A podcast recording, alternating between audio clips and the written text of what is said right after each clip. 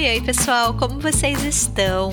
Hoje vamos de estreia aqui no podcast, um formato novo de entrevista. Eu conversei com o escritor Humberto Conzo Júnior, que está lançando o romance As Sete Mortes do Meu Pai, publicado pela editora Mondru.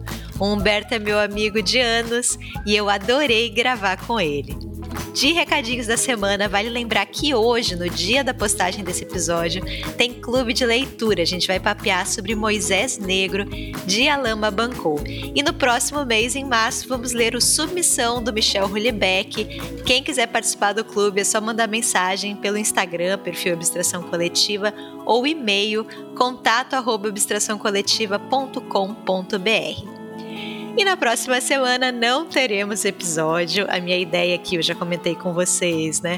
É reservar uma semana por mês para pesquisa e escrita de roteiros do Abstração.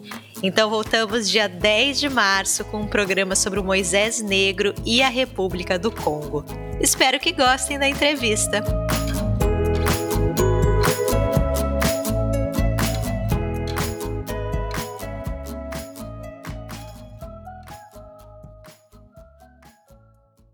Oi, pessoal! Como vocês estão?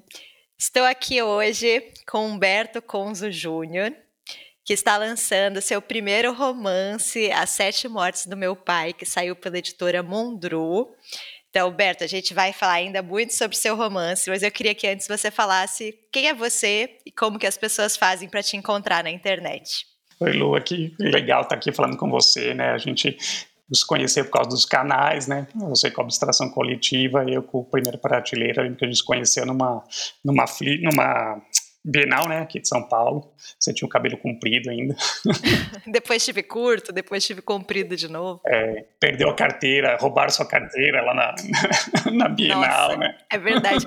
E a gente com várias pessoas de fora de São Paulo, inclusive menores de idade, né? Que estavam passando alguns dias em casa e a gente cheio de dar recomendações, né? Gente, cuidado, aqui é São Paulo, não marquem toca. Aí quem aqui é roubado e perde a carteira, eu. Pois é. É para dar o exemplo, para ver, tá vendo? Tem que tomar cuidado. Nossa, trouxa. É, bom, então eu, assim, sou Humberto, né, do canal Literário Primeira Prateleira, tenho o Clube de Literatura Brasileira Contemporânea, que eu mantenho, é um clube que a gente começou como só fazendo leitura conjunta, né, um grupo no Facebook que hoje está abandonado às traças, né, mas o grupo lá tem mais de 10 mil pessoas, e aí durante a pandemia resolvi transformar o clube num clube de assinatura de livros também, então desde outubro de 2020, que aí todo mês a gente escolhe um livro, mando para os assinantes e a gente faz a leitura conjunta, só de literatura brasileira contemporânea. Então esse é o meu foco principal, né. Na literatura uma coisa que eu até conto aí no livro, né, eu lancei meu primeiro livro quando eu tinha 16 anos, um livro de poesias que meu pai que editou, e depois comecei a escrever livros infantis, né, ligados à biologia, que eu sou formado em biologia e história, e então eu tenho os bichos sinistros, descobrindo os bichos do jardim, esses livrinhos para criança, e estava escrevendo um outro romance, né, eu comecei a fazer um monte de oficina literária, fiz oficina literária com vários escritores e estava escrevendo um outro projeto, um outro romance, uma distopia, e quando meu pai faleceu. E aí, no velório do meu pai, acontece um negócio muito doido e aí eu resolvi ali na hora mesmo, falei, não, a minha história está aqui, tem que parar tudo que eu estou fazendo para escrever essa história. Então, aí, desde 2017, que eu comecei a escrever esse livro, até lançar agora em 2022. Então, foi um longo processo aí. Bastante longo, né? A gente sempre ouviu falar, né, Humberto, desses escritores que falam que passaram 5, 10 anos escrevendo seu romance, e aí, de repente, você mesmo passou por isso, né? Muitos anos escrevendo. Pois é, porque é um livro difícil de escrever, né, porque por se tratar da minha relação com meu pai e desses traumas, dessas perdas, né, vários eventos que foram me distanciando do meu pai ao longo da vida, então, e lidar com o luto, né, então sempre que eu parava para escrever, nunca conseguia escrever muito, eu começava a escrever, escrevia um pouquinho, de repente, quando eu vi, eu já estava chorando, ficar com medo de um computador entrar em pane, em curto-circuito, assim, tinha que parar. Aí eu parava, às vezes saía aqui do meu escritório, voltava para casa aqui, que é na mesma casa, né? Meu escritório é na edícula, e aí voltava para casa assim e falava, preciso de um abraço. Saia procurando um filho, né? Pois é. Aí ficava 3, 4 semanas sem escrever nada, mas só pensando, só com aquilo na cabeça, pensando para que caminho que ia, como que eu ia complementar aquilo que estava escrevendo. Então é um processo bem caótico assim. Mas além dessa história ser mais difícil, mas o meu processo é sempre assim, nunca fui desses que consegue, todo dia vou reservar 1 hora por dia, vou sentar para escrever, comigo não dá certo não. Eu quero falar mais sobre isso, viu? Sobre esse seu processo de escrita. Mas eu acho que antes a gente podia falar um pouquinho mais sobre o que trata o livro. Eu sei que você já falou um pouquinho, né, de a sua relação com seu pai que falece, né? Mas desafio da sinopse aqui, hein, Humberto? Claramente uma das partes mais difíceis de ser escritor. Tenta falar um pouquinho mais profundamente, assim, do que trata o romance. Eu já ensaiei bastante essas coisas, porque durante todos esses anos de escrita eu já contei o livro para muita gente, assim. No começo realmente era muito difícil, assim. Eu lembro que quando eu fui fazer o final com a Carola Saavedra, assim, no primeiro dia ela mandava pra gente falar, né, sobre o que era o livro, assim. Aí eu falei de um jeito assim que ela olhou para minha cara assim com uma cara de nada, assim, falando: puta, que bosta, né? O que vai sair daí? Não vai sair nada daí. Aí eu lembro que quando eu entreguei as primeiras 5 laudas para ela que ela leu, ela falou: ah, Humberto, agora eu entendi seu livro, nossa, realmente você tem um bom caminho por aí, mas na hora que eu falei ela não tinha gostado não, então eu fui treinando assim, o que falar, né? Fui aprendendo ao longo dos anos. Eu lembro uma vez eu aluguei a mulher do Rafael Galo, a gente estava numa festa e eu comecei a conversar com ela e ela é psicóloga, né? Nossa, eu tive uma sessão ali com ela de umas 2 horas que eu fiquei contando o livro inteiro pra ela. Até hoje ela te evita, né? Pois ela vai nos eventos que o Rafael Galo veio você e já dá uma... Eles se separaram agora, então até preciso arrumar o contato dela pra ver se eu mando agora o livro pra ela, né? Já que ela me ouviu tanto falar do livro, pelo menos ela merece um exemplar agora, né? Então, mas o livro... Então, é As Sete Mortes do Meu Pai, né? Que eu vou falar, então...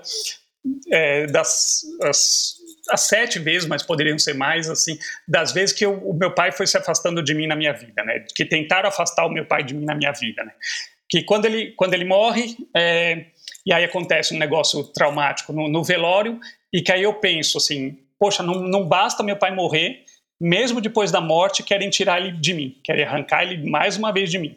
Então, assim, quantas vezes eu vou ter que perder meu pai, né? E aí, então, o livro ele vai de trás para frente, então ele começa nesse evento do velório, começa com o falecimento do meu pai, e a partir dali eu vou retrocedendo no tempo até voltar à minha infância, com a separação dos meus pais de quando eu tinha 6 anos de idade. Então essa é a primeira perda, né, a separação. Então as separações no caminho são... a doença que meu pai teve, quando ele sai de São Paulo e vai morar fora, vai morar em Caraguá, cada família que ele tentou formar, os filhos que depois ele adotou, depois num segundo casamento. Então são todos os marcos importantes, né, que foram, de alguma forma, afastando meu pai de mim. E eu queria começar aqui no bate-papo, que já começou, na verdade, falando o quê? Sobre mim, né? Porque... não, calma, eu sei que o episódio não é sobre mim, vou mudar de assunto. Mas é que eu já sei deste livro, antes do livro propriamente nascer. Sim. Né? Eu lembro da gente indo para Paraty, né? Eu e o Humberto, a gente foi para Flip de 2017... Isso mesmo. Nossa primeira Flip, né? Nós somos nós dois juntos e uma amiga nossa, a Nath, do canal Redemoinhando, beijos, Nath. E eu lembro da gente indo para lá de carro e já conversando, né, sobre o falecimento do seu pai, sobre esse episódio do enterro que realmente é muito bizarro, né, e sobre algumas outras histórias dele. É mais ou menos nesse momento que você tem a ideia de escrever o livro? Sim, ali eu justamente estava começando a pensar, né, no que escrever, e quando eu lembro que a gente já foi conversando, eu já tinha essa ideia do livro, né? Inclusive você quase virou personagem do livro, que eu quase conto, eu cheguei a escrever um capítulo, que eu contava essa viagem, né, esse caminho da gente conversando sobre o livro. Então tinha um capítulo desse que foi cortado depois da leitura crítica, quando a Anita Deac faz a leitura crítica, que a gente acabou escolhendo, ela me ajudou a escolher um outro caminho, então fala menos da escrita e fala mais só da relação minha realmente com meu pai. Então foi cortar mais, quase que você vira personagem. Mas e ali justamente essa conversa toda, né, que também foi uma viagem fora do comum, né, porque a gente demorou acho que mais de 8 horas para fazer um negócio que era para fazer em 4 horas e meia, a gente demorou umas 9 horas para fazer. E nada aconteceu, né, a gente só chegou muito tarde. A nossa teoria mais plausível, depois de muita conversa e deliberação, é que a gente entrou num vórtice. É a única explicação possível. Pois é, isso daí foi... Ou eu que fui fazendo o desvio só para poder ficar falando sobre o livro, né? Enchendo a orelha de vocês, que vocês não tinham por onde escapar. Dali vocês não me escapavam. Vou mandar uma mensagem para a esposa, ex-esposa do Rafael Galo, falando: amiga, eu te entendo, eu passei por isso também.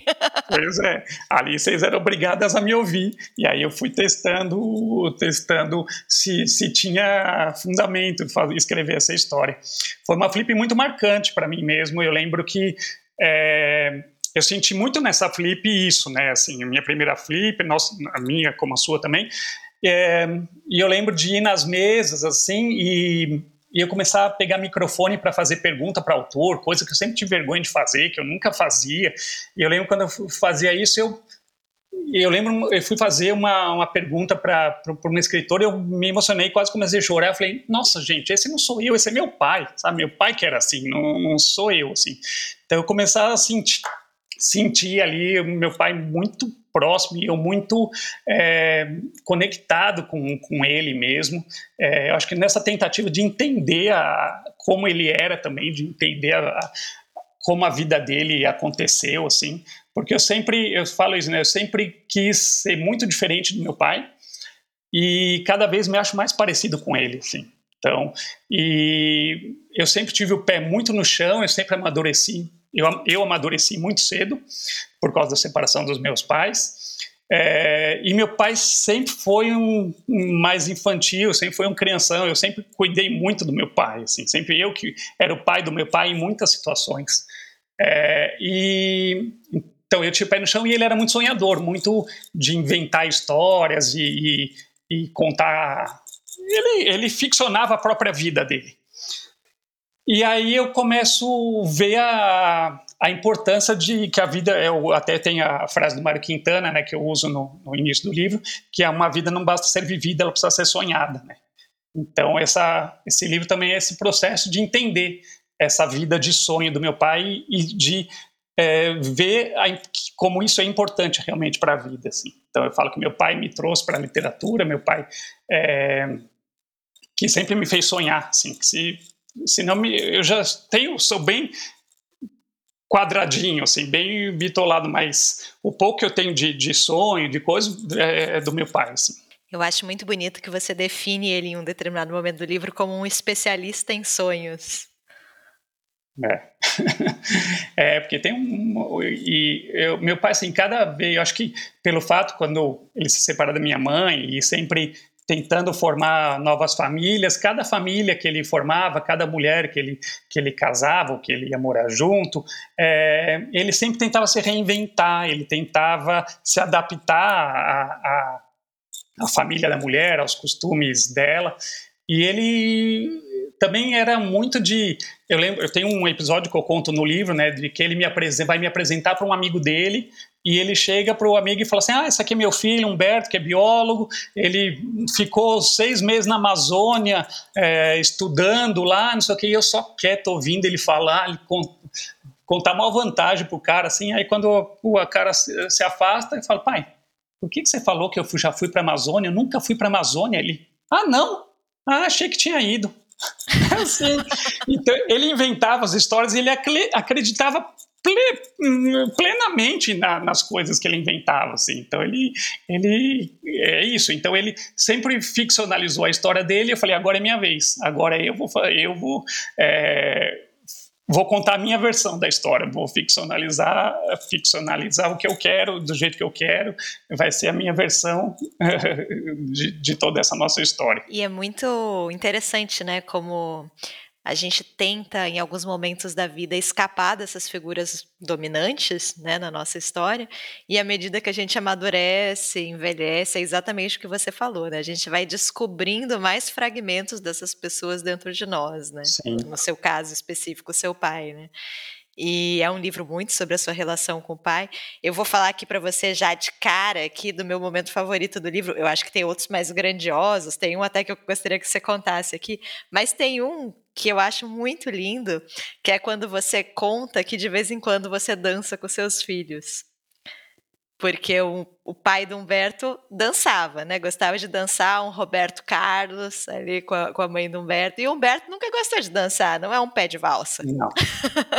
E mesmo assim, de vez em quando, você se pega dançando, né? Com a Marina, com o Vini, com seus filhos. É. E é isso, né? Tem alguma coisa ali dentro de você. Então, eu queria te perguntar um pouco sobre isso também. Como foi esse processo de você ir escrevendo o livro, falando sobre o seu pai, mas, de repente, descobrindo o seu pai dentro de si também, né? Sim, até o que a gente estava falando antes, né? Porque ficou mais forte em mim também esse negócio de... Por causa de eu ter meus filhos, né? Então, tem a minha relação com meu pai e hoje tem a minha relação com meus filhos. E aí, então, não só eu fico vendo as semelhanças de mim no meu pai, mas vendo as semelhanças nas relações entre pais e filhos, né? De duas gerações diferentes. Então, esse episódio que você contou, assim, que eu lembro, assim, uma das poucas lembranças que eu tenho de quando meu pai e minha mãe estavam juntos, era deles dançando na sala de casa, né? Eles punham o disco, eu ficava sentado no sofá só vendo eles dançarem, eles tentavam, meu pai tentava sempre me puxar para dançar junto, tudo, e eu sempre arisco, nunca quis, nunca, e hoje mesmo eu vou em festa, assim, o povo pode dançar lá, eu fico sentado na mesa só bebendo e no máximo batucando a mão na mesa só, né? E não sou de dançar, mas quando esses eventos que você conta, assim, de momentos que às vezes de começar uma música ou até uma música que lembrava meu pai, e aí eu vejo eu puxando meus filhos para dançar aquela música, revivendo aquela antiga lembrança da minha infância, né? Então, é meio intuitivo, assim, e aí eu só percebia depois que já estava acontecendo, não é um negócio pensado, falei, não, eu vou fazer igual, quando eu vi eu estava fazendo, eu falei, que é isso? Que é essa doideira aqui, né? Então, mas eu nem lembro mais se eu tinha feito uma pergunta em cima disso, né? Gente, eu tô aqui só no bate-papo, tá? Porque sim, eu já vou comentar aqui também, né, não sei o quão relevante é essa informação, mas para mim foi muito diferente ler esse livro, Humberto, porque é você, né? E eu sei que isso é meio óbvio, porque o livro é autobiográfico, né? Na verdade é uma autoficção, né? Imagino que você prefira esse termo, talvez. Mas eu te reconheço ali em muitas partes do livro, né? Eu, claro, sei muitas coisas da sua história, mas até nos detalhes, assim, dá um exemplo bobo aqui, mas logo nas primeiras páginas você fala que você sempre teve um papel de mediador de conflitos. Sim. Eu li aquilo e falei, sabe, eu nunca tinha racionalizado isso, eu nunca tinha pensado em você nesses termos, mas quando eu leio, eu aceito, eu reconheço, falo, ok, parece com o Humberto mesmo, né? Então, eu vou até emendar aqui minha próxima pergunta, eu vou chegar lá, gente, paciência. Mas, assim, eu acho que nesse livro tem algo muito, muito tocante, que é você desnudando mesmo a sua relação com o seu pai, mas nesse processo, consequentemente, você vai desnudando a si mesmo, né? E você vai se expondo e vai oferecendo muito de você no livro. E eu queria perguntar para você como que foi esse movimento, porque, assim, são as suas lembranças, são as suas vivências, é a sua personalidade, né, que está sendo desenvolvida ali. Então, eu queria te perguntar porque isso me parece muito poderoso, É esse recurso, né, de você transformar a sua vivência em matéria-prima para você construir a sua ficção, um tantinho assustador, mas principalmente doloroso, assim, porque você está tendo que revisitar episódios que não são fáceis, e às vezes até aspectos da sua personalidade que talvez você não lide tão bem. Então, como foi, assim, você se abrir desse jeito para escrever o livro? Então, realmente, assim, é um livro de muita entrega mesmo, de escancarar mesmo, e é isso, assim, através de falar do meu pai, da minha relação com ele, também falo muito de mim mesmo, né, e assim, e eu acho que eu consegui, realmente, ficou muito honesto, porque os personagens realmente eles ficaram com muita luz e sombra, né, assim, não tem... o certo, o errado, o bom e o ruim, assim, todos os personagens têm aspectos positivos e têm suas falhas, têm seus defeitos, né? Então, exponho isso bastante mesmo. Foi um processo difícil, tanto que, assim, na versão que eu mandei para a leitura crítica, a Anitta até ela falou para mim, olha, até a página 100 tá ótimo, os personagens estão muito verossímeis, com luz e sombra, os defeitos e qualidades, só que no final, assim, você bloqueou completamente, você tentou se sabotar, assim, você parece que você está bloqueado, assim, que você não conseguiu ir além daquilo, você não conseguiu ver como você ia finalizar isso. E aí tive que reescrever o final completamente, assim, porque justamente começar a falar muito do processo de escrita e da literatura, da minha paixão pela literatura e de como meu pai tinha a ver com isso. E tava brega e tava piegas, assim, então o final foi reescrito completamente. Então precisou de mais um tempo de maturação, eu fiquei travado, fiquei uns 6 meses sem conseguir reescrever esse final e precisava passar o tempo mesmo, porque toda a escrita, ela foi muito eu, assim, realmente vivenciar, eu digeri esse processo de luto, digeri a morte do meu pai. Eu escrevi, a princípio eu pensava assim, eu não estou escrevendo para publicar, eu estou escrevendo para entender isso e para passar por isso e para conseguir me reerguer. Então é isso que eu estou fazendo. Se isso vai virar um livro ou não, tanto faz. Então só assim que também você acaba soltando os freios, né? Para poder escrever mais e poder ir mais a fundo nos sentimentos. Isso é uma coisa que em oficina todo mundo sempre fala, que você tem que... quem vai escrever autoficção, assim, que tem que tentar acessar mesmo essas camadas mais profundas, assim, e não ficar preocupado que as pessoas vão ler, que parente vai ler, porque, assim, o Marcelino até fala, parente até vai no lançamento, até compra o livro, mas ler é outra, não vão ler não, ninguém lê. Graças a Deus. Eu tinha muita preocupação, principalmente com a minha mãe, mas eu fiz um pacto com a minha mãe, que minha mãe não vai ler o livro, assim, pelo menos por enquanto. Minha mãe anda frágil, assim, de saúde, e eu acho que ela ia se emocionar demais, assim, porque eu tenho visto esse retorno, né, justamente por ser um livro de muita entrega e de acessar muito esse eu mesmo e de me expor. As pessoas, assim, mesmo gente que não me conhece, que nunca me viu, me manda mensagem falando, Humberto, tô chorando, que é uma barbaridade, e me dando os parabéns por conseguir acessar isso. Mas quem me conhece, então, tem gente que já chora na orelha do livro, já chora. Assim, aí tem um amigo meu que me escreveu, outro dia ele falou, ó, tô mandando mensagem escrita, porque se eu fosse falar com você pessoalmente, eu te mandar o áudio, eu ia começar a chorar, não consigo. E aí, falando, assim, gente que é personagem do livro, como o meu tio, que me escreve depois fala, nossa, Betinho, não sabia de tudo isso que você tinha passado com seu pai, e como você é forte, né? Como você passou por tudo isso, assim. Então... é muito recorrente, assim, esse tipo de mensagem, sabe? Mas eu gosto porque é sinal que eu consegui fazer o que eu queria, a ideia era essa mesmo, era tentar se expor ao máximo possível. A minha esposa até fala assim, ela fala, eu não sei como você teve coragem, não. Da minha vida eu não faria um negócio desse. Eu acho muito admirável também. E você falou antes sobre você ter mudado muito de postura, talvez um pouco naquela Flip, né? Ou pelo menos você se percebeu mudando de postura, porque eu acho que o livro é um pouco escrever a si mesmo, né? Eu sei que você é uma pessoa tímida, eu também sou, né? Nós temos esse traço em comum de personalidade. E aí, de repente, a pessoa tímida está escrevendo um livro sobre a sua própria vida, e um livro muito honesto, né? Então, eu acho isso muito admirável mesmo, assim.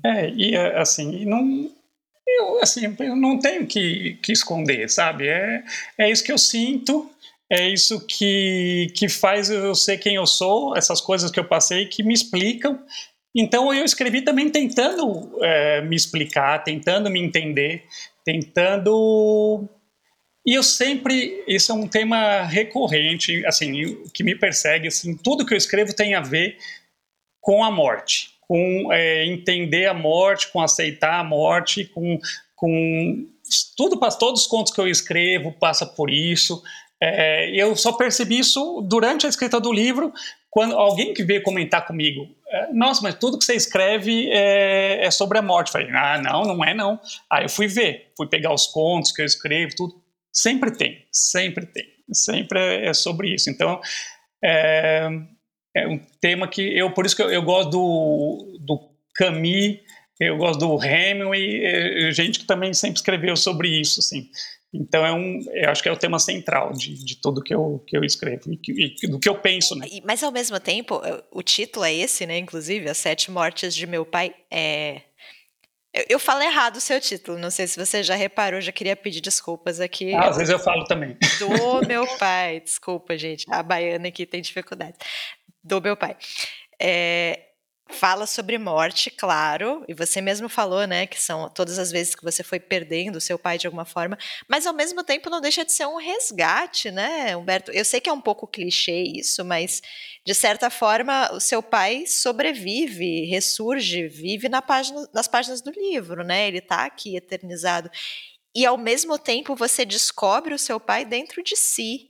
Então, também é um livro engraçado, assim, para mim ele remete muito a isso, a todos os retornos do seu pai, você perde ele, mas em algum momento ele retorna, né, inclusive dessa última e definitiva morte, né, eu acho que tem um retorno, uma ideia de retorno também muito forte. Foi o que eu cheguei a pensar, né, agora depois do livro lançado, eu cheguei a pensar nisso. Bom, por meu pai morrer 7 vezes, ele teve que pelo menos renascer 6. Então. Ele sempre ressurgindo, né? E o Saramago falava, né, que falar sobre a morte é falar sobre a vida, né? A gente, quando fala da morte, a gente fala muito mais sobre a vida, assim, sobre... porque a morte é o inevitável ali do final da vida, mas para chegar nela você tem que viver. Assim, então a gente está sempre pensando sobre a vida. E o livro ele não é assim, porque, né, tem gente que às vezes fica com medo de ser um livro muito para baixo, muito e não é. Eu acho que o tempo inteiro é isso, é tentar ver nisso tudo, tirar algo de positivo, tirar as coisas positivas, as lembranças positivas.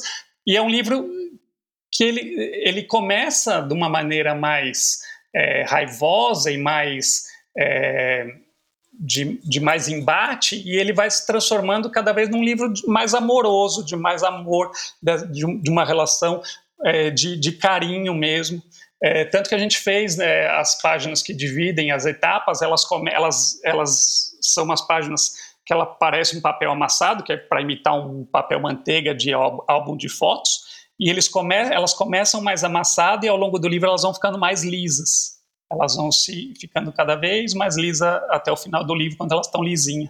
Então é bem esse processo do livro mesmo. Eu pegando um papel amassado e esticando ele, tentando deixar ele mais bonitinho, mais reconstruir algo depois da perda. Tem uma brincadeira que você faz com a escrita em primeira pessoa e depois em segunda pessoa também, né? Sim, e segunda pessoa tem só é o último capítulo, né? último capítulo, que é meio me dirigindo ao meu pai mesmo. Para você se dirigir ao seu pai, ele tem que estar vivo de alguma forma, sim, né? Eu pensei nisso também, em como você fecha o livro de forma muito interessante na segunda pessoa, né? E o que significa isso? A segunda pessoa sempre me atraiu muito, assim, eu sempre gostei, porque eu no começo eu não entendi, assim, quando eu falava escrever em segunda pessoa, eu falava, que desgraça é isso? Como que é isso? Como pode escrever em segunda pessoa? E aí fui lendo livros, assim, eu gosto muito dos livros do Carlos Fuentes, ele usa muito segunda pessoa, A Morte de Artemio Cruz, é um livro que me chama bastante atenção. Ele tem um outro livro, Aura, que é só inteiro em segunda pessoa. E veio naturalmente, assim, não foi que eu pensei, foi planejado, não. Quando eu vi, já tinha sido. É como essas coisas que vão ficando internalizadas na gente, e às vezes entra na escrita e você não sabe nem de onde veio. Eu lembro o primeiro capítulo, que ele tem ele tem um recurso que eu uso ali, que eu falo alguma coisa, falo, não sei o que, era assim, mas não era. Era para ser assim, mas não era, mas não foi. Isso, e aí eu escrevi, depois eu fiquei pensando, da onde que eu já vi isso? Eu já vi isso em algum lugar, eu já vi isso. Alguém que escreveu assim, alguma coisa, e não lembrava. Demorei vários meses, assim, até que eu vi, assim, é um conto do Morangos Mofados, do Caio Fernando Abreu, que ele usa, ele faz isso. Então é isso, você lê uma vez e acaba ficando quando você vê. O Marcelino sempre falava, né, que a gente não inventa nada, a gente só rouba dos outros e faz, mesmo inconscientemente. O livro também é um pouco a sua história, a sua trajetória de leitor, no fim, né? Eu queria falar de um ponto do livro aqui, a gente, acho que talvez mudando um pouco de assunto, mas não tanto, que eu fiquei meio fascinada, que é o quê? A história do prédio Irmãos Conzo. Essa parte eu não sabia, Humberto. Eu fiquei meio fascinada com essa história. Eu vou fazer uma observação sobre isso, mas você consegue contar para as pessoas qual é a história desse prédio? Sim. A história é a seguinte: meu bisavô era um homem muito rico. Ele foi mandado, ele foi mandado para o Brasil. Ele foi mandado para o Brasil para negociar café. O pai dele comercializava café na Europa e ele veio para cá não para trabalhar nas fazendas, como a maioria veio para plantar café e colher café. Ele veio para negociar, fazer negociação para levar o café para a Europa.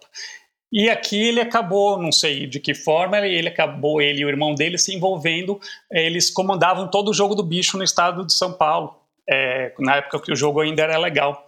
Então eles controlavam o jogo do bicho e tinha casas lotéricas, depois casas lotéricas, quando proibiram o jogo do bicho. Mas tiveram cassinos e aras e um monte de negócio. Então eles tinham muitos negócios e era muito rico. E aí então eles tinham esse prédio onde é a estação sai do metrô hoje, que é na Praça Clóvis B. Vilacqua, que era o prédio de Irmãos Conzo, que foi um dos primeiros, foi o segundo prédio, terceiro prédio a ser implodido no Brasil, né? Implodido com esse sistema de implosão mesmo, com dinamite, porque foram os três prédios que caíram para fazer o metrô, que é o Mendes Caldeira, o Palacete Tina e depois o Irmãos Conzo. O Irmãos Conzo foi o último a ser implodido, porque ele ficava colado no prédio do Diário Oficial, Diário Popular, e aí tinha as máquinas do jornal, e aí tudo isso ia levantar muita poeira, e o jornal ia ter que parar para vedar tudo, para não ir a poeira para lá. Então tudo isso está documentado, né? Tem até vídeo mostrando a implosão do prédio, o prédio caindo. Mas esse era um dos prédios que meu bisavô tinha. Meu bisavô, inclusive, ele morreu transando com uma amante num apartamento que ele mantinha para ela, no prédio que era dele, na Oscar Freire, né? Região que hoje é super nobre, né? De São Paulo, assim. Só que meu avô, né, filho do meu bisavô, e tem essa história dos nomes, né? Porque meu bisavô era Humberto, meu avô era Francisco, meu pai era Humberto e eu era para ser Francisco, meu pai que quebrou aí a ordem. Porque é uma tradição longínqua, né? Todos os seus antepassados, eu nunca tinha visto isso.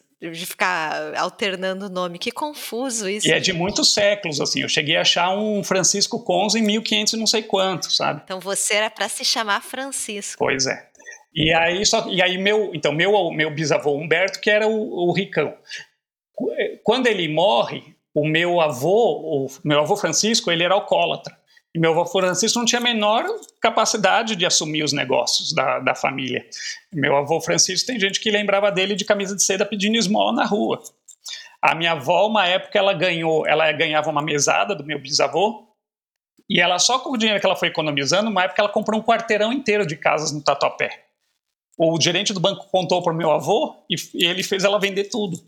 E ele torrava tudo em bebida e com mulher e jogo.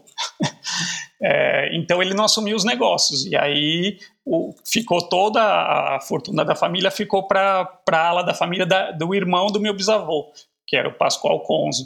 Então eles até hoje, tem gente que entra em contato comigo por causa do nome, perguntando se eu conheço, porque a pessoa mora numa casa que está no nome do Pascoal Conzo ou do Humberto Conzo e quer regularizar a situação e quer saber se sou eu, se é meu pai, quem que é. Assim, então, a Praia Grande, por exemplo, era quase inteira do Pascoal Conzo, assim, tem até rua lá com o nome dele.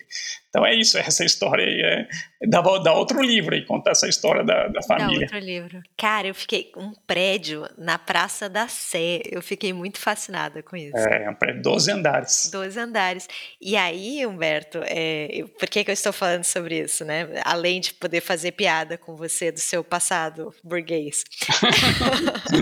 É porque eu acho muito interessante como, ocasionalmente, a história de um homem acaba se tornando a história do mundo inteiro, né? Porque eu acabei traçando paralelos com toda a história do seu pai e das perdas que ele tem, inclusive materiais. É um pouco a história do prédio, né? Se você parar para pensar.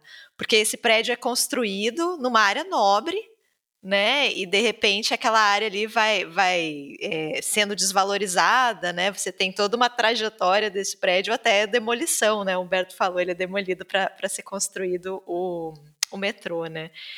E assim, gente, essa história está documentada no próprio livro, né? No final aqui tem recorte de jornal, né, que mostra justamente essa história da implosão, porque foi uma das primeiras implosões de São Paulo, dá para achar na internet.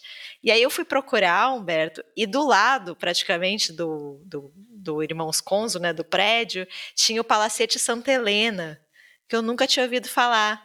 E, gente, se vocês já forem em São Paulo, ou moram em São Paulo, são de São Paulo, pesquisem Palacete Santa Helena. Era um prédio gigantesco que tinha ali, muito próximo ali de onde é a catedral, né? Quando ele foi construído, nem tinha catedral ainda, né? É gigante, tinha um teatro ali dentro com 1.500 lugares, é uma coisa maluca, assim, era uma região realmente... Foi construída por uma elite, né? Aí o centro vai mudando, né? Vai mudando ali o público. Esse prédio, esse palacete, abriga, chega em um momento quando já tem essa desvalorização do centro, né? Ele abriga um monte de sindicato dos metalúrgicos era ali, tinha vários movimentos de esquerda ligados ao Partido Comunista, várias coisas aconteceram, tem inclusive uma invasão do DOPS ali na década de 30, que é conhecido como a invasão da Sé, alguma coisa, a batalha da Sé, enfim, todo um capítulo da história de São Paulo que é fascinante ali, que está acontecendo na Sé, né? E aí você olha as fotos do Palacete e tem ali do lado, você consegue ver o prédio dos Irmãos Conzo, que era grande, né? Tinha 12 andares, mas do lado do Palacete ele parece até pequeno, né? Pela comparação. Sim. E eu fiquei meio fascinada. Eu falei, gente, a história do Humberto é um pouco a história da cidade também. Eu achei muito incrível, porque assim, é a sua história com o seu pai, entendi. Mas é também um pouco da história da sua família, de gerações e gerações de Franciscos e Humbertos, e também a história de São Paulo, ali do centro, né? Eu gostei muito dessa parte. Eu tinha parentes, inclusive, que foram casados com os Matarazzo, sabe? Então era justamente, e os cassinos que eu falo, que a família tinha, era cassino que ia fazer show, realmente os os artistas mais top, assim, sabe? Vinha, inclusive, artista estrangeiro fazer show, assim, os negócios era... Eu sempre fui fascinado também por essa história da família, de sempre prestar atenção nessa história, e eu cheguei também uma época, assim, que eu pesquisava a história, eu ia para o centro de São Paulo e ficava procurando, sabe, porque eu ficava lendo essas coisas sobre esses prédios, construção, o que tem, e eu ficava procurando o que ainda existia, sabe, de sinal dessas coisas, dessas histórias de São Paulo. Eu cheguei a ter uma ideia de escrever um livro sobre o Centro Velho de São Paulo, assim, mas ficou de lado. Você chegou aí nesse prédio? Eu não sei se bate as datas, não sei se dá tempo de você... Não, ele foi implodido, acho que é 75, eu tinha 2 anos de idade, assim. Muito pequeno. Quando ele foi implodido. Eu não conheci nem meu avô, né? Meu avô morre antes de eu nascer. Meu avô morreu com 42 anos, eu acho. Muito jovem, né?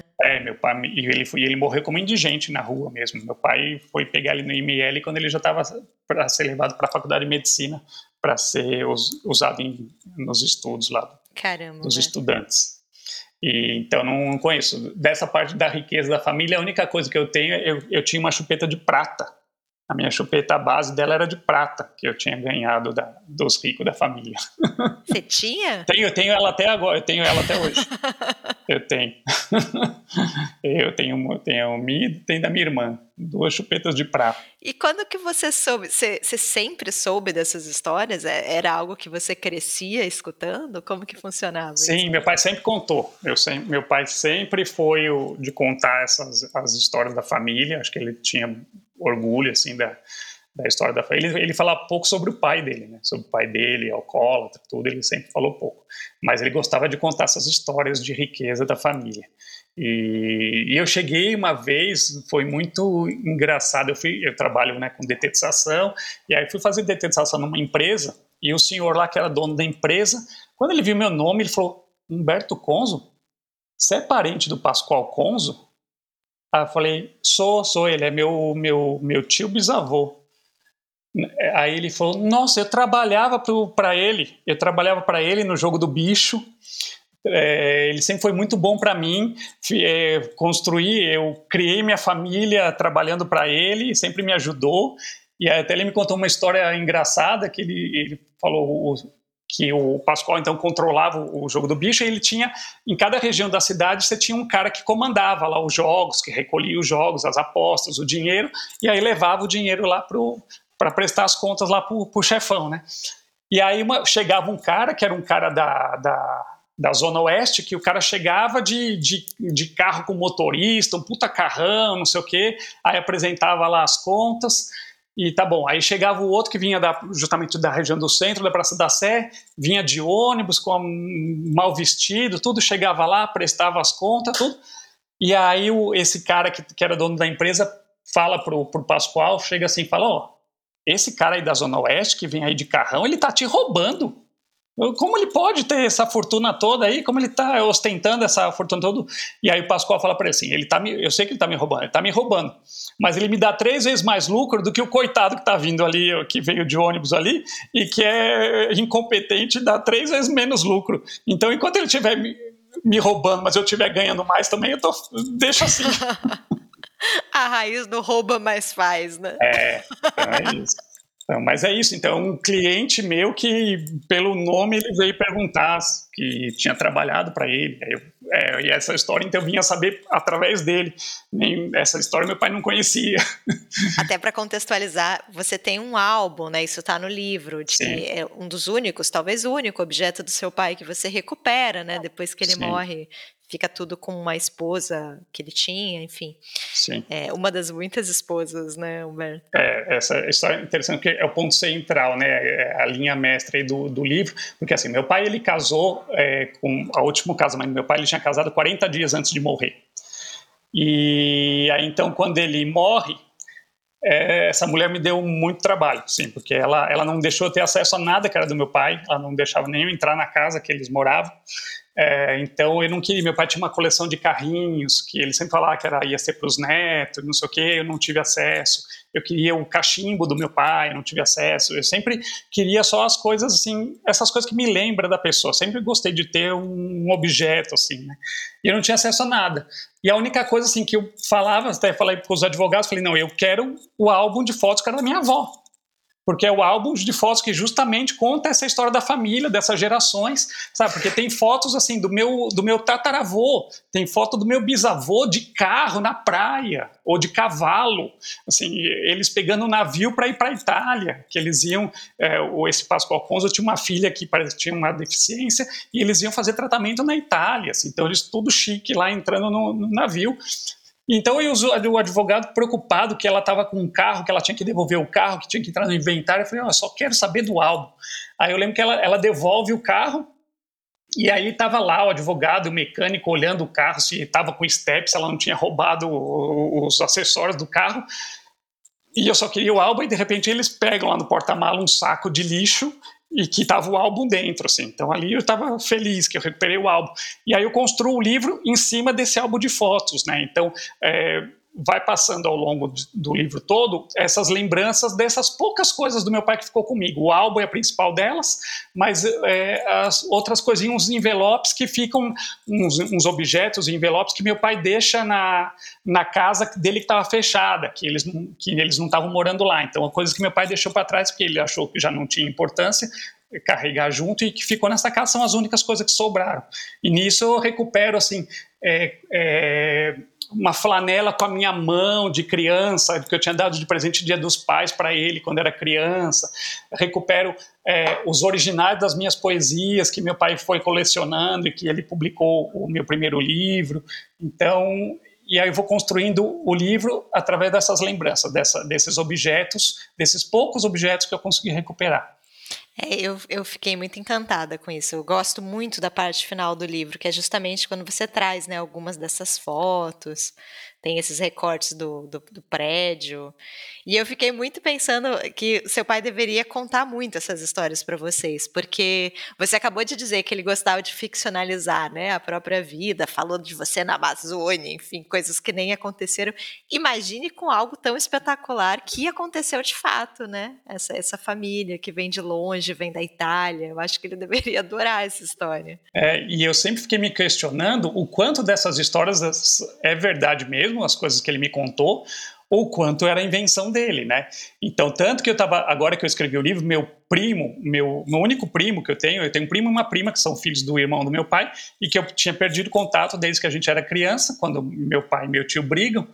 E agora meu primo foi no lançamento, assim, então foi super emocionante, assim, reencontrar ele depois de tantos anos. E aí ele leu o livro e ele falou, e ele me escreveu e falou, Betinho, a gente precisa sentar e conversar para acertar os ponteiros aí dessas histórias de família, porque o que eu ouço, as informações que eu ouvi de outros parentes do meu pai, ou de tios, primos, né, de outros primos ali, primos do meu pai, são um pouco diferentes dessas que você conhece. Então, é o que eu já imaginava, né? Por isso que muita coisa que eu até passo ali como verdade podem ser ficções criadas pelo meu pai.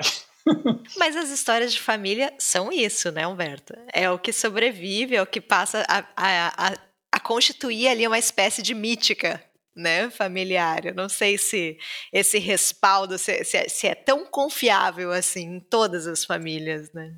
Tanto que eu cheguei, quando eu ia começar a escrever o livro, eu cheguei a pensar assim, não, eu vou entrevistar minha mãe, vou perguntar para ela como foram umas coisas. Aí eu pensei bem e falei, não interessa, eu não preciso disso, porque o que eu tenho que contar é como eu absorvi essas coisas, como essas coisas bateram em mim, como eu enxerguei essas coisas, porque elas que me fazem ser do jeito que eu sou, não é do jeito que minha mãe vê. Depois a gente já conversou, depois do livro escrito, algumas coisas, e eu sei que a versão dela é diferente da minha, mas é justamente essa questão do ponto de vista, né? Eu até tenho um que eu chego a mencionar no livro, uma história de quando eu era bem pequeno, a primeira mudança que a gente ia fazer de casa, e estavam os móveis já na calçada para entrar no caminhão, e eu me escondo dentro do armário da cozinha que estava na calçada, e fico ali escondido. E meu pai e minha mãe passando e me procurando, e eles, cadê o Betinho, cadê o Betinho, me procurando, e eu me matando de rir e achando que eles não sabiam mesmo onde eu estava, e eu ri muito com isso, e eu passei a vida inteira acreditando que realmente eles não sabiam onde eu estava. Foi quando eu narrei essa história que a Briseida, minha esposa, ela leu e falou assim, você já parou para pensar que provavelmente eles sabiam que você estava dentro do armário e eles só entraram na brincadeira e estavam brincando com você? E aí, eu falei, caramba, é o mais provável que seja isso mesmo, né? Mas para mim, não, então é isso, né? O que é verdade para mim é diferente para outro. Então, é sempre assim, né? Essas histórias de família. Sim. E eu acho que a gente já está avançado aqui no horário, mas tem uma coisa que eu queria que você contasse ainda do livro, não posso deixar de falar. Eu acho que todas as entrevistas que você fizer, você vai falar sobre isso, já deve estar falando sobre isso, que é esse pai, né, com tantos problemas, né, com tantas responsabilidades, mas com essa vocação para ficcionalizar e contar histórias, como ele transforma, né, o lançamento do seu primeiro livro em um evento, né? Como que ele cria isso, como é que é essa publicação que ele faz do seu livro de poesias. Então, eu acho que é uma síntese perfeita, né, do que da figura do seu pai e da complexidade dessa figura, né? Então, eu queria que, se você puder contar que episódio foi esse, eu acho que seria legal. Porque isso tudo começa assim, eu com 12, 13 anos começo a escrever umas poesias, mas é aquilo, eu escrevia, guardava na gaveta e ninguém lia, não mostrava para ninguém, é um negócio só meu mesmo.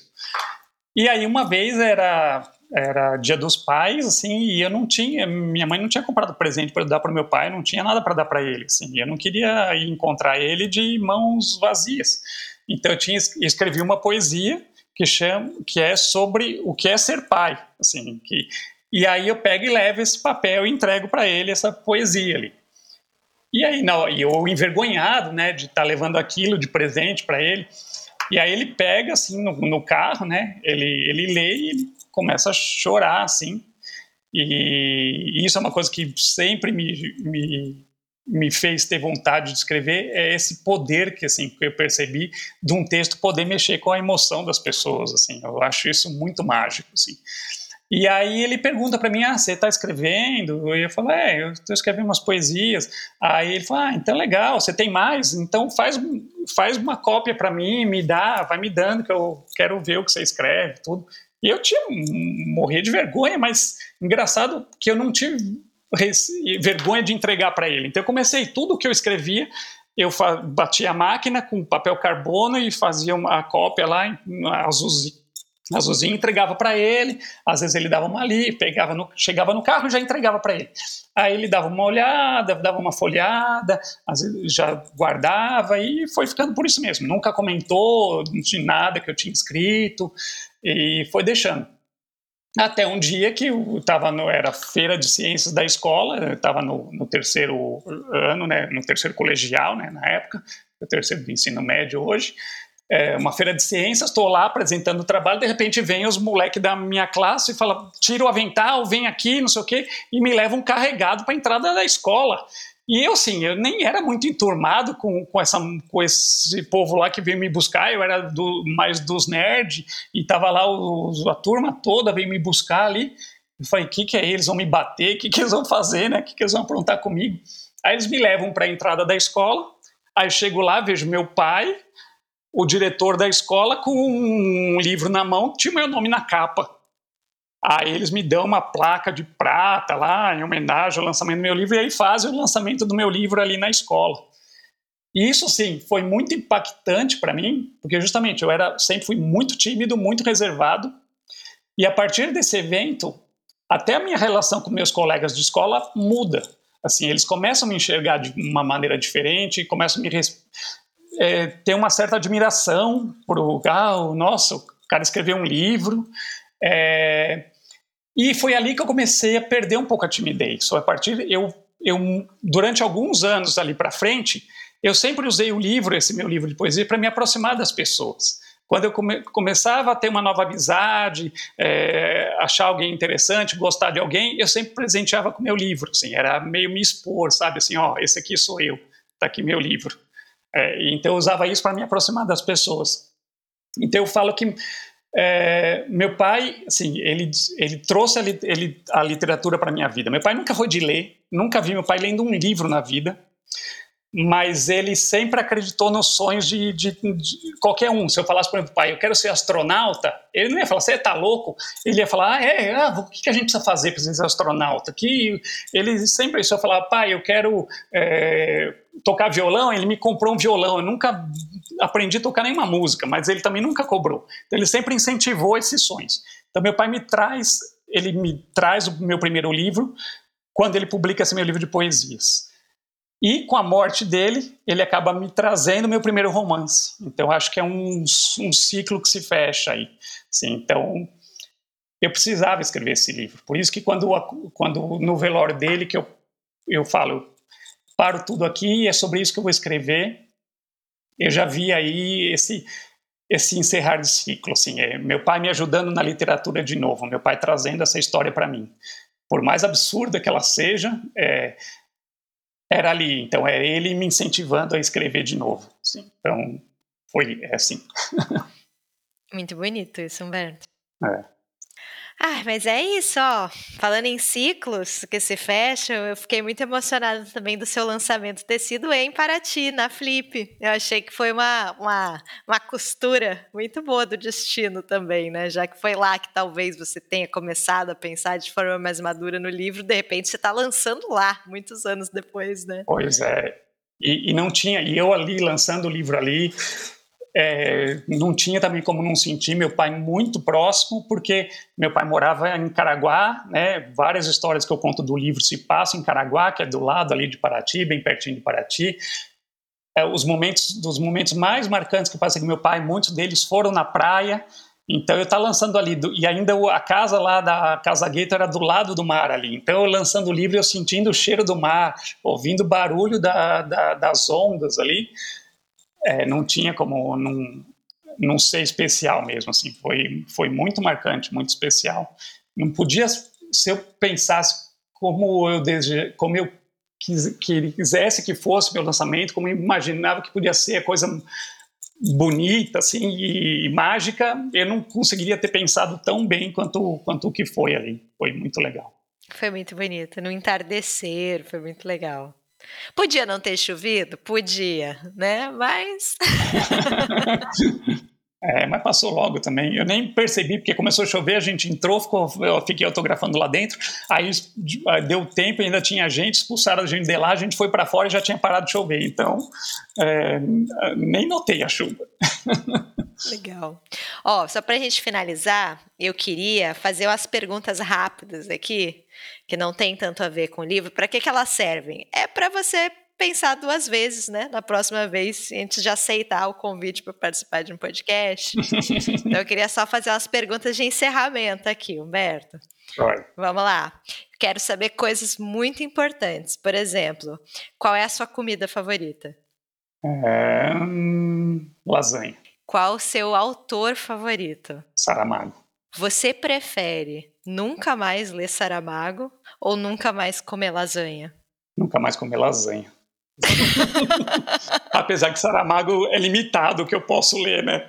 E as lasanhas são infinitas. Pois é. E Saramago eu já li quase tudo. Humberto, que tem um autógrafo do Saramago, está sempre ostentando para nós, já apertou a mão de Saramago, nunca mais lavou essa mão. Pois é, eu falo com a Andréa Del Fuego e o Rafael Galo, né, que são amigos meus, os dois ganharam o prêmio Saramago, né? Mas eu falo, vocês ganharam o prêmio Saramago, mas nenhum de vocês apertou a mão de Saramago, nenhum dos dois conheceu o Saramago. Maravilhoso. Vou perguntar mais coisas. Qual foi sua melhor leitura no ano passado, 2022? A Casa dos Espíritos, da Isabel Allende. Caramba, não esperava por essa. Pois é, eu nunca achei que eu ia gostar da Isabel Allende, sempre tive meio preconceito, assim. Aí eu pus na minha meta do ano passado, li e achei muito bom, me lembrou muito... 100 anos de solidão, assim, gostei muito da forma como ela insere a história familiar na história do Chile, na história do golpe contra o Allende, e Eu sempre tive um pé atrás com o realismo mágico, mas não me afetou ali, não me incomodou o realismo mágico do livro. Então, gostei bastante. Eu acho que ela cria imagens muito fortes, né? A parte ali na terceira parte, né? Que você tem ali a parte da ditadura. E acho que não sei se é um spoiler, acho que não, gente, mas os espíritos até tentam se comunicar com aquela moça, mas naquele momento é tão terrível e tão pesado, e ela está num lugar tão horroroso que nem os espíritos chegam, né? E eu fiquei com vontade de ler Isabel Allende depois que eu vi uma série sobre ela. Eu vi também, da vida dela, né? Sobre a vida dela. E ali que aparece ela mexendo nos baús na casa da família, assim, e que tinha esse negócio, né, tipo que nem o álbum de fotos aí, meio da minha família, e ela começa mexendo nessas coisas e eles fazem uma ligação de que a história teria vindo daí. E eu também assisti uma minissérie que chama Inês de Minha Alma, que é sobre um livro dela, né, e que eles fizeram, que é sobre a fundação do Chile, né, sobre a invasão espanhola e a formação de Santiago e do Chile, e eu achei muito legal. Eu falei, tem que ler alguma coisa dela, vamos começar pelo mais famoso. Mas ela é muito admirável, né, ela transportava pessoas, né, para fora do Chile na época da ditadura, né, ela era arretada, assim, ela tem o nosso respeito. Tá, então, melhor Casa dos Espíritos. Qual foi o pior? Espera aí. Deixa eu pensar qual que é do ano passado. Ai, meu Deus. Puxa, é um que eu li do Clube. Nossa, aí... Nossa, qual que era? Eu sei que teve dois muito ruins. Se eu pegar aqui no Scooby, eu lembro. Eu lembro não, né? Eu vou olhar as notas que eu dei. É que tem livro que não bate, né? Às vezes você vai ler, não tá no momento certo, não bate, te falo, quer ver? E eu não sei se os ouvintes sabem, mas eu e o Humberto, tradicionalmente, a gente discorda, né? O Humberto insiste em gostar de uns livros errados aí. Tá. Pra mim, um dos piores que eu li, que é livro premiado, sim, mas pra mim não bateu, não entendi bosta nenhuma do livro, é O Ausente, do Edmilson de Almeida Pereira. Nossa! Pois é, não sei, não foi o momento certo, o livro ganhou, acho que Prêmio São Paulo, ganhou um desses prêmios aí, e nossa, não bateu. Não bateu pra mim. Tá vendo? Eu acabei de falar que o Humberto a gente sempre discorda. O Edmilson, eu não li esse. Mas ele entrou no meu top 10 do ano passado com o Front. Sim, Então, eu até tenho o Front também, mas fiquei com medo de ler o Front, porque ainda me disseram que é mais doido, mais difícil do que o Ausente ainda. É muito difícil. Eu lia um capítulo por dia. E era isso que dava, e ficava pensando para ver se conseguia entender, e certeza que eu não entendi muita coisa, mas o entendimento ele é super valorizado, Humberto, nem tudo é para entender, entendeu? Mas eu gostei muito. Outro que engraçado, que não bateu para mim o ano passado, foi o livro que ganhou agora o livro do ano do Jabuti, né, o da Luísa Romão, ou também Guardamos Pedras Aqui, porque eu gosto muito da Luísa Romão, assim, já tinha lido outros livros dela, gosto muito dos vídeos dela declamando os seus textos, assim, e aí esse daí eu li e não achei nada demais, assim, e aí quando ganhou o livro do ano, Jabuti, eu falei, caramba, tô torto mesmo. Lendo errado, vai ler o Edmilson até gostar. Pois deixar preso num quarto. Ó, última agora, eu vou dar uma pergunta muito fácil para você. Então, Deus no comando. Qual a importância da literatura para você? Só isso que eu quero saber, só essa pergunta muito simples aí, singela. A literatura, ela desde que eu comecei o canal, assim, ela foi assumindo cada vez um papel mais fundamental na minha vida, assim. Então ela já tinha essa importância toda, né, desde o lançamento do livro que meu pai fez quando eu estava na escola. Ela me ajudou a me relacionar melhor com as pessoas, a perder a timidez.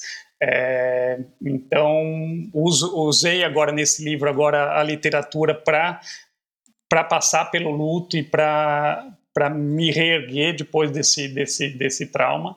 Então, acho que a literatura ela tem um papel central na minha vida, assim. Esses negócios, sem lasanha, sem não sei o quê, eu não consigo me imaginar sem a literatura. Não, a vida sem a literatura é muito mais chata.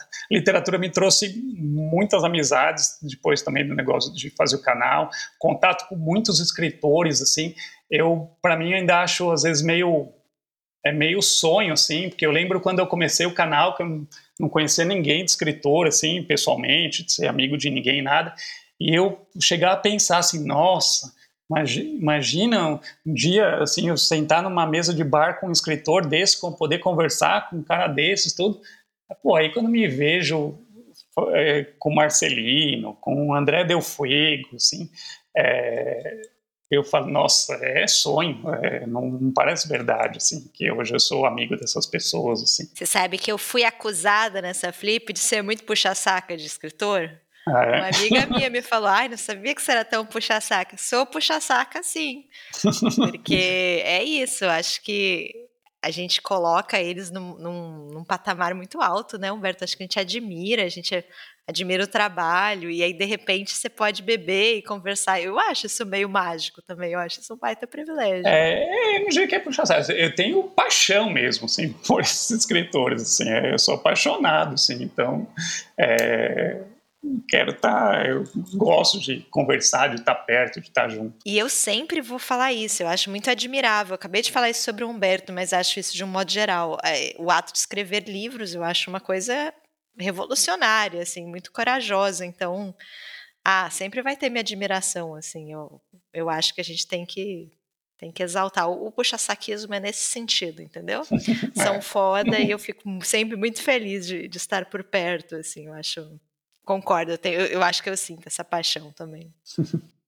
Mas é isso, Humberto, eu amei, muito obrigada por ter topado, por estar aqui, nunca tinha feito entrevistas aqui no podcast antes, então Humberto está sendo muito paciente aqui comigo.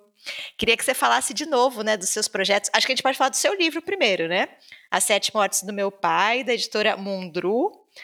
Para comprar pelo site da editora, né, Humberto? Pode ser pelo site da editora, ou pode ser diretamente comigo também. Se quiser autografado, pede para mim, eu tenho aqui. E toda semana estou indo no correio por uma pilhinha lá para quem pede comigo, sim. Uma leva. E fala também de novo dos seus projetos, né? Tem o canal literário, né, que já tem quantos anos, Humberto? 7 anos? Desde 2015, né? Primeira Prateleira que tá meio abandonado, não gravei nenhum vídeo esse ano ainda, e o ano passado passei a ser meio blogueirinho de apresentar só o que chega, não fiz resenha nenhuma, nada assim, mas tenho vontade de por projetos novos e coisas mais profundas no canal. Tem o Instagram, né, que é a Primeira Prateleira também. O Instagram do Primeira Prateleira, tem o Instagram do próprio clube, tem o site www.primeiraprateleira.com, o site e o canal foram finalistas do Jabuti, né, em 2021, então ser finalista do Jabuti já é um sonho. Sim. Agitador cultural. Mesmo. Pois de fomento à leitura. E então no site tem informação de tudo, tanto do canal quanto do clube, né? Porque tem o Clube de Literatura Brasileira Contemporânea, que tem o Instagram do clube também, e que dá para assinar e ler com a gente em conjunto. Todo mês a gente se encontra virtualmente para conversar sobre a leitura do mês anterior, às vezes com a participação dos autores também, para a gente bater um papo. Já teve uns encontros bem legais e não ficam gravados, então assim, a pessoa participa ali na hora ou perde. É como a vida, né, Humberto? Porque também aí a gente pode falar a besteira que quiser, o autor se solta também para falar o que quiser, que não vai ficar... Se a gente falar que ele falou, depois ele pode falar que é mentira nossa. Sem registros. Gosto. Então, eu queria agradecer, Luana, obrigado, assim, muito feliz, assim, de participar, você sabe como eu sempre admirei demais seu trabalho no canal e agora no podcast, e sempre foi um exemplo para mim, assim, no canal, eu falar, nossa, quando eu crescer quero ser que nem a Luana, fazer os vídeos dessa qualidade, assim, e ler os livros com essa profundidade, assim, então sempre foi uma referência para mim, sempre admirei demais, e ainda... ter você como amiga também é muito especial, assim, não só dos autores que a gente gosta de se aproximar, mas do pessoal que gosta de ler também, e você em especial, é muito bom poder ser seu amigo. É recíproco, Humberto, é recíproco. Inclusive, nós temos, eu estava pensando nisso hoje mais cedo, antes de gravar, nós temos collabs juntos. Quando éramos jovens, a gente fez uma collab longuíssima, porque a gente não conseguia parar de falar sobre, acho que literatura brasileira, não lembro bem se foi uma tag, o que foi, eu sei que a gente indicou uma porrada de livros de literatura brasileira. Eu sei, e quando você veio aqui em casa, né, a gente gravou aqui, também você pegou alguns livros na minha estante, você escolheu alguns livros que chamaram atenção na minha estante para a gente conversar sobre eles. Assim. Verdade, estante maravilhosa, famosíssima no universo booktuber, a estante do Humberto. Foi minha primeira collab também, foi com você, então agora você está fazendo a primeira entrevista aqui no podcast comigo. Você falou da gente na Bienal, eu não lembrava que a primeira vez tinha sido na Bienal. Eu lembro muito de um evento que a gente foi do Miacouto, acho que para mim é aquele, mas não pode ser a Bienal também, né, mas cara, a gente já foi muito evento juntos, né, e a gente tinha um evento que a gente gostava, eu adorava pelo menos, que era os da Biblioteca de São Paulo. E do Vila Lobos também, né? Segundas Intenções. Era a Biblioteca São Paulo e a Biblioteca Vila Lobos, que são as bibliotecas estaduais. Todo mês alternava, né? Em uma e outra tinha um evento. Era praticamente de 15 em 15 dias, uma vez aqui, era uma 15 vez, 15. Uma vez no Vila Lobos, uma vez no às vezes era até semanal, chegou a ser uma época até semanal. Que era com o Manuel da Costa Pinto, né? Ele recebia autores brasileiros. Ainda tem. Você ainda vai? Eu fui outro dia recente, que foi com o Krenak. Ai, que legal. Com a Ailton Krenak eu fui. E eu fui outro dia com a Andréa Del Fuego. Nossa, que máximo. Eu adorava ir. Eu já tô até amiguinho do Manuel da Costa Pinto também. Você sabe que ele já me reconhece, né? Eu não sou amiga dele. Mas eu acho que eu fui em tantos daqueles eventos que em algum momento ele... ok, deixa eu decorar seu rosto, porque... meu começou assim, né? Eu vi que a gente às vezes se encontrava até na Flip, assim, e ele dava uma cumprimentada, assim, de longe. Aí, tá bom, comecei a cumprimentar também. Aí até... Agora, então, foi recente, né? Agora, quando teve o da Andréa Del Fuego, que eles chegaram juntos. E aí ele veio falar comigo, sim. Aí ele falou que viu os vídeos do canal, eu fiquei morrendo de vergonha, que eu falei, que bosta, que ele tá vendo as bostas que eu faço. Um cara que eu admiro demais, né? Eu gosto muito dele como entrevistador e como crítico literário, assim, acho o trabalho dele incrível. E aí a gente subiu até, fui pro camarim lá com eles, tomar café, ficamos lá conversando. Aí na Flip eu consegui dar meu livro pra ele lá na Flip agora, tudo. Então agora eu tô mais próximo. Eu amava esse evento, amava. Eu sinto muita falta, não moro mais em São Paulo, né? Agora eu parei, eu fui muito tempo, assim, eu comecei a fazer mentira, não era faculdade, eu fazia aula sábado de manhã. De alemão. Aí ferrou os meus... De alemão, exato, eu era jovem, eu achava que eu podia aprender essa bagaça. E aí eu parei um pouco mas eu ainda ia, quando o autor me interessava muito, eu ainda ia. E aí depois veio a pandemia e, enfim, aí eu me mudei e parei de ir. Mas, gente, se vocês são de São Paulo, procurem. Como que é o nome mesmo? Me fugiu. Segundas Intenções. Segundas Intenções, é muito legal. Eles recebem para conversar na biblioteca. Até é transmitido, né? Mas é legal estar lá, ver pessoalmente. Então, isso é Segundas Intenções, porque a princípio ele era às segundas-feiras. Segundas-feiras. Mas, de sábado, eu vou há muitos anos e nunca foi, já na minha época não era na segunda-feira. E agora o Manuel até comentou isso, assim, porque por causa da pandemia, o pessoal acostumou a assistir pela transmissão. Eles fazem transmissão pelo Facebook, eu acho. E aí as pessoas assistem virtualmente e estão deixando de ir, sabe? Então às vezes você vai lá, tem super pouca gente, assim, tem 3, 4 pessoas assim, assistindo só. Então o Ailton Krenak que tinha um pouco mais, tinha umas 10 pessoas, sei lá, mas o Manuel tá toda hora relembrando as pessoas assim, para que elas retomem o hábito de vir presencialmente, pegar o autógrafo e ver de perto. E você sabe, Humberto, não sei se já te falei isso, mas tanto você quanto o Segundas Intenções, para mim, foi muito importante, porque, assim, eu parei de ler durante a minha vida, e aí eu voltei e abri meu canal, quase simultaneamente, assim. O canal acompanha a minha retomada, né? E eu não tinha o hábito de ler literatura brasileira contemporânea. Então, eu pegava muitas indicações suas. Eu lembro que, por exemplo, você me indicou muito fortemente Andréa Del Fuego, eu li por sua causa. Alguns escritores eu li por sua causa. E outros eu ia descobrindo por causa das Segundas Intenções. Então, eu sabia que o autor ia estar lá mês que vem, né? Eles sempre vão anunciando com um mês de antecedência. E aí eu comprava o livro para participar da, né, poder ver o autor tendo lido a obra antes. E muitos escritores eu conheci desse jeito, o Bernardo Kucinski, o próprio Bernardo Carvalho, que se tornou uma paixão da minha vida, muitos escritores.